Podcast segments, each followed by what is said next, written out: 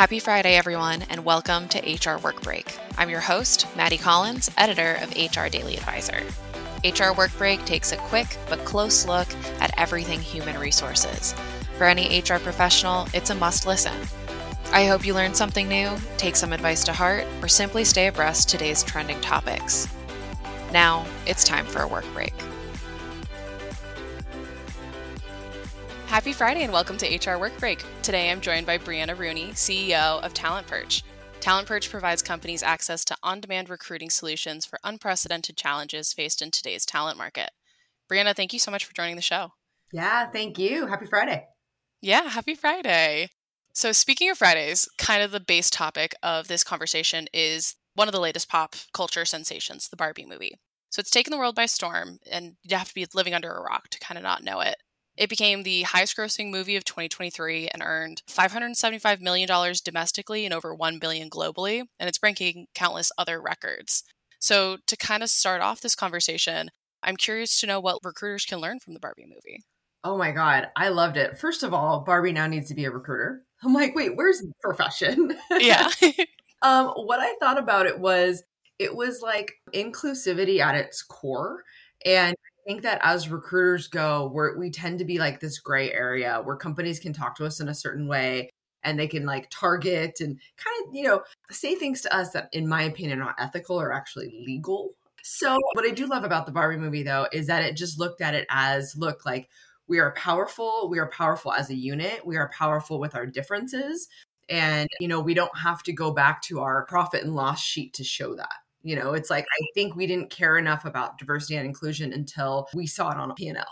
And so like that movie just like embraced it all. I just loved it. And actually I brought my kids 6 and 9 to it. And I know that like it was like at that moment, but the feedback from the movie was like, well, if you don't have these conversations at home, like this is going to be like a big conversation afterwards. But I have all of those conversations at home and my kids loved it. Yeah. My mom and my dad, I got them to see the movie. My mom's a 8th grade history teacher. And I was like, you are going to eat up this movie. Like this is going to tick like all your boxes. And she's like, are you sure it's Barbie? But like you said, it appeals to like all age groups. And the core of the movie, I feel like we've kind of touched on is just that like everyone's different talents and backgrounds kind of bring you to be the best that you can when you work together properly. Yeah, absolutely. And I think that and being a recruiter, it's like you need to like uncover those hidden gems that maybe on a job description, it doesn't say this. But I think the trends today are very much in the soft skills era. And so that's really exciting to see. And as a recruiter, like we can dig more and we can have deeper conversations. Yeah. And I feel like getting into those soft skills, it's really kind of showcased the more like human side of human resources, because soft skills is not something that you can like, take an online course for and suddenly get better at. It's something that you have to actively practice and put work into, but it really shines when you're working with people. Absolutely. And I love that you brought up the human resources in HR, because I think that we forget that. Yeah, no, sometimes it falls by the wayside, like you had mentioned, when you're looking at like reports and bottom lines and the numbers and the statistics of especially the recruiting space when you're just trying to like, you need to remember that you're not just putting a body in a seat, you're finding someone who matches the company culture and would be cohesive with your team. 100%. Yeah. So you had mentioned earlier that we have like Dr. Barbie, we've got Scientist Barbie, we've got Astronaut Barbie, you name it, but we haven't seen like a Recruiter Barbie. In today's world, what should a Recruiter Barbie prioritize and what does a Recruiter Barbie look for in job seekers beyond soft skills like we mentioned? I was totally going off on what Barbie's going to look like. I'm like, well, she needs her laptop. What accessories does she come with? Oh my God. Okay, yeah. So sorry, totally going off on a separate topic here. Well, Barbie definitely needs to prioritize what works in their lives.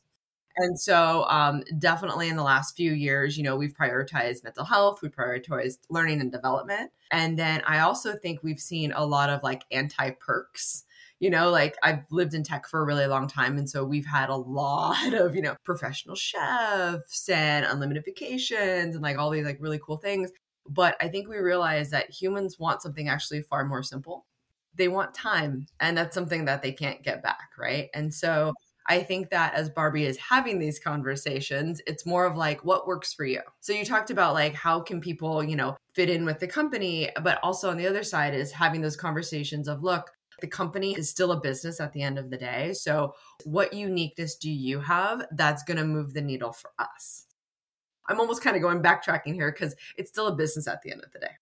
I think having those conversations and saying, hey, what about your personality? What about your soft skills, your hard skills? Why is this going to really shake the company up? And like, what are you going to do for the company? And in return, here's what the company will do for you, for your work-life balance, for what you're needing, for your schedule, for, you know, stuff like that. And so again, I think it goes to our deeper conversations and then making sure that it aligns with what they want, and not just today, but, you know, like, hey, at least a year, because I think what we're also seeing is people picking up and leaving companies really quickly. And that costs the company tons and tons and tons of money.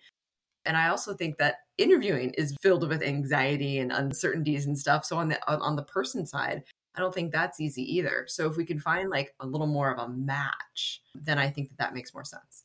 Yeah, like just taking that extra time to understand or know the person that you're either recruiting or hiring. And like you said, retention is on the forefront of almost every employer's mind just because it is the most cost-effective way to keep talent on your team. Yeah, I don't think people even realize how much it costs every time someone leaves.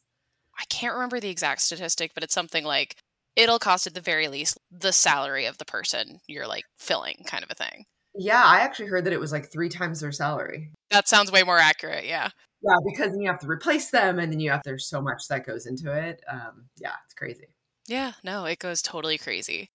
So you had mentioned like hiring is a transactional process at the end of the day. So not only does the company want someone who is going to fit and elevate their goals, but the person is also looking for a company that can suit their lifestyle and suit their career goals.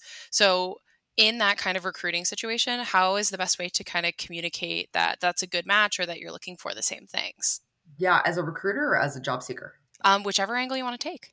Oh, yeah. Okay. That's kind of fun. Actually, I'm going to go job seeker because I think that we don't talk about that enough on what we need from them. Yeah.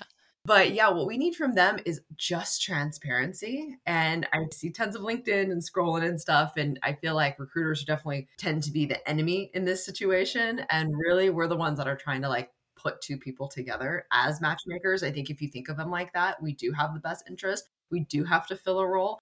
And so if you actually very honestly tell us what you want, what you need, and more importantly, actually, what you lack in, I think that's really important because we can actually help, you know, we can give you cheat sheets. We can tell you, hey, this is the hiring manager's personality. Hey, this is why someone got passed on just last week. You know, we can say that, we can prep you, but if we don't know you, just with interviewing, like just think very like on a professional manner.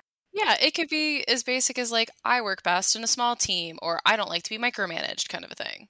Absolutely. Yeah. If you just like really give us the real as opposed to, I just need to get this job offer, like it's going to work out way better for both sides and no one's wasting time. You know, I definitely see like the spray and pray method still of applying for jobs because of, I think it's fear, you know, fear of missing out, fear of not getting picked, fear I can't pay my bills.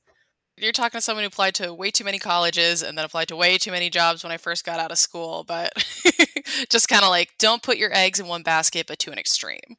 Right. Yeah. We're told to do that. Like, that's what's crazy. It's like 10 places is plenty. Maybe even 5 is plenty. You know, it all depends on what you do, I think, like how niche of it is what you do and the companies that you're applying for. So it's like, if you're applying for a Google, yeah, you're probably going to take a lot longer. So you should, you know, definitely do a little more of a spray and pray method there because they have all sorts of teams. But yeah, so we just really need to focus on, I think, even salary. You know, like we fear negotiation, especially when it comes to women. We actually saw that in the Barbie movie, right? Yeah. So it's like with salary, it's like everyone's scared of leaving money on the table because that's what we were taught. But recruiting has grown up. We've learned more. We've learned that it's scary from both sides. And the company also doesn't want to get taken advantage of as well. So it's like we kind of hold those in between cards that if you would just talk to us, like we could very much tell you, oh, here's the actual range, but here's the range and here's why you would go up higher on the range. Like we can have those really in-depth conversations if you let us and if you want to. Yeah. And it's scary even when you're in a job. Like in my current role after a year, I tried to negotiate for a salary And it was terrifying because I was faced with a lot of learning that I had not gotten before. And my boss is like, hey, really proud of you for reaching out for this. This is what you need to do to get there.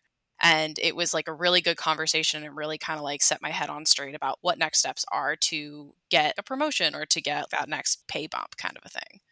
It's a scary topic, but you can't shy away from it if you're trying to have those genuine conversations. Mm-hmm. Yeah. If it doesn't feel hard, you're not changing. Exactly. Yeah. Be sure to tune in next week for part 2 of my conversation with Brianna. We'll continue to discuss trends in recruiting, as well as what recruiters can learn from the Barbie movie. Again, I'm Maddie Collins, and thank you for listening.